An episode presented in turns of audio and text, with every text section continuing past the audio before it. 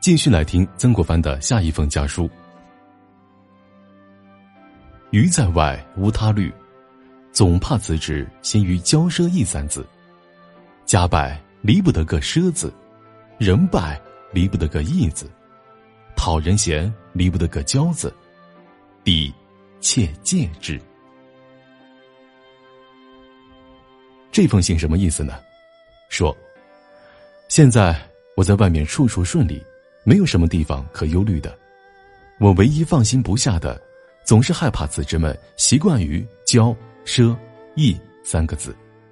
一个家庭的败落离不开一个奢字，一个人事业失败离不开放纵自我，让人感到厌恶讨厌离不开一个骄字。希望各位弟弟能够切实执行。并引以为戒。读过曾国藩家书的人会发现，在他的一封封家书中，经常在重复的讲同样或者类似的问题，比如骄奢，他就曾不止一次提到，从强调、监督再到提醒，他对子孙的教育可谓是尽心尽力、细致入微。曾国藩呢，一直坚持以俭持家。从不允许自己及家人奢侈享受，因为在他看来，一个“奢”字足以败家。曾国藩认为，居家之道不可有余财，家事既奢华，尚俭。他虽然权倾朝野，日常饮食却总是以一荤为主。如果不是有客人来，从来都不会增加为二荤。而在衣着穿戴上，更是非常简朴。有一件青缎马褂，他竟然穿了三十年。他不仅这样要求自己，还禁止子女们买田置业，衣着华美。在京城呢，曾国藩见多了富家子弟奢侈腐化、挥霍无度的事情，便坚决不让子女来京城与自己同住。就算是他的原配夫人。绝大部分时间都是带着子女居住在乡间，而且呢，曾国藩还规定，乡下家中门上不许挂相府之类的牌匾。他坚持以廉率属，以俭持家。事不以军中一钱寄家中。他的妻子在家事事躬亲，纺纱织布，过着清苦日子。曾国藩有五个女儿，虽然古代有穷养儿、富养女的说法。但曾国藩毫不理会，他认为女儿一样要穷养。他五个女儿从来没有像其他富家小姐一样享受过穿红戴绿的待遇，金银首饰就更不要奢望了。同治三年，也就是一八六四年，有一日呢，曾国藩最小的女儿曾纪芬穿了一件蓝呢夹袄，配了一条缀青花边的黄绸裤。这是一位已故的长嫂遗留下来的。曾国藩见后非常生气，斥责他说这是奢侈之举，吓得曾纪芬赶紧用三姐的一条绿裤换下来了。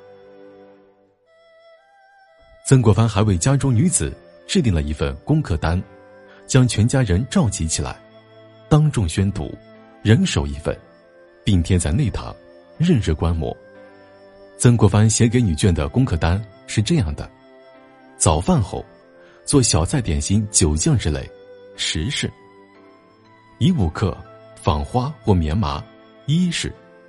中饭后做针线、刺绣之类，细工。过二更后，做男鞋、女鞋和缝衣，粗工。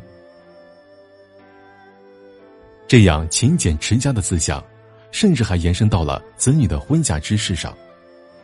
曾国藩认为。选择结婚对象重在品德，绝不能攀附富贵名门。关于女儿出嫁，曾国藩规定嫁妆不能超过两百两银子，同时呢，嫁妆中还包含了他亲手书写的功课单，要求女人嫁为人妇之后依然要勤俭持家。实际上，曾国藩的女儿们比他期待中做得更好。对儿子呢，曾国藩更是从没骄纵过。他曾写信给次子曾纪泽，要求他每天起床穿戴整齐之后，必须先向伯叔问安，把家中所有房子亲自打扫一遍，然后静坐读书，且每天必练一千个字。千字中“简”字是必练之字。曾国藩的以简治家之道，对现代家庭教育有着积极的意义。现在很多家庭在教育子女上，恰恰走上了相反的道路，什么都要给孩子最好的，从衣服、玩具，再到吃喝用品等，唯恐自己的孩子所用不及别人的好。被这样娇惯出来的孩子，奢望他长大之后做到简朴生活已经是不可能了，奢望他长大以后勤奋向上。靠着自己的汗水去博取一个美好的未来，恐怕也是极有难度的。由俭入奢易，由奢入俭难。从小由着孩子成为一个奢侈的人，长大之后又如何能够成为一个勤俭的人呢？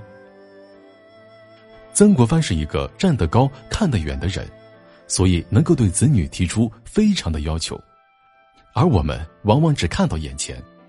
比如看到别人家的孩子穿了名牌，便勒紧裤腰带也要给自己的孩子买，这只是当下对孩子好罢了。曾国藩兄弟五人的家庭，至今一百余年，绵延至第八代孙，供出名望人士二百四十余人，能做到这等程度，正是曾国藩着眼于长远的家风所汇集的。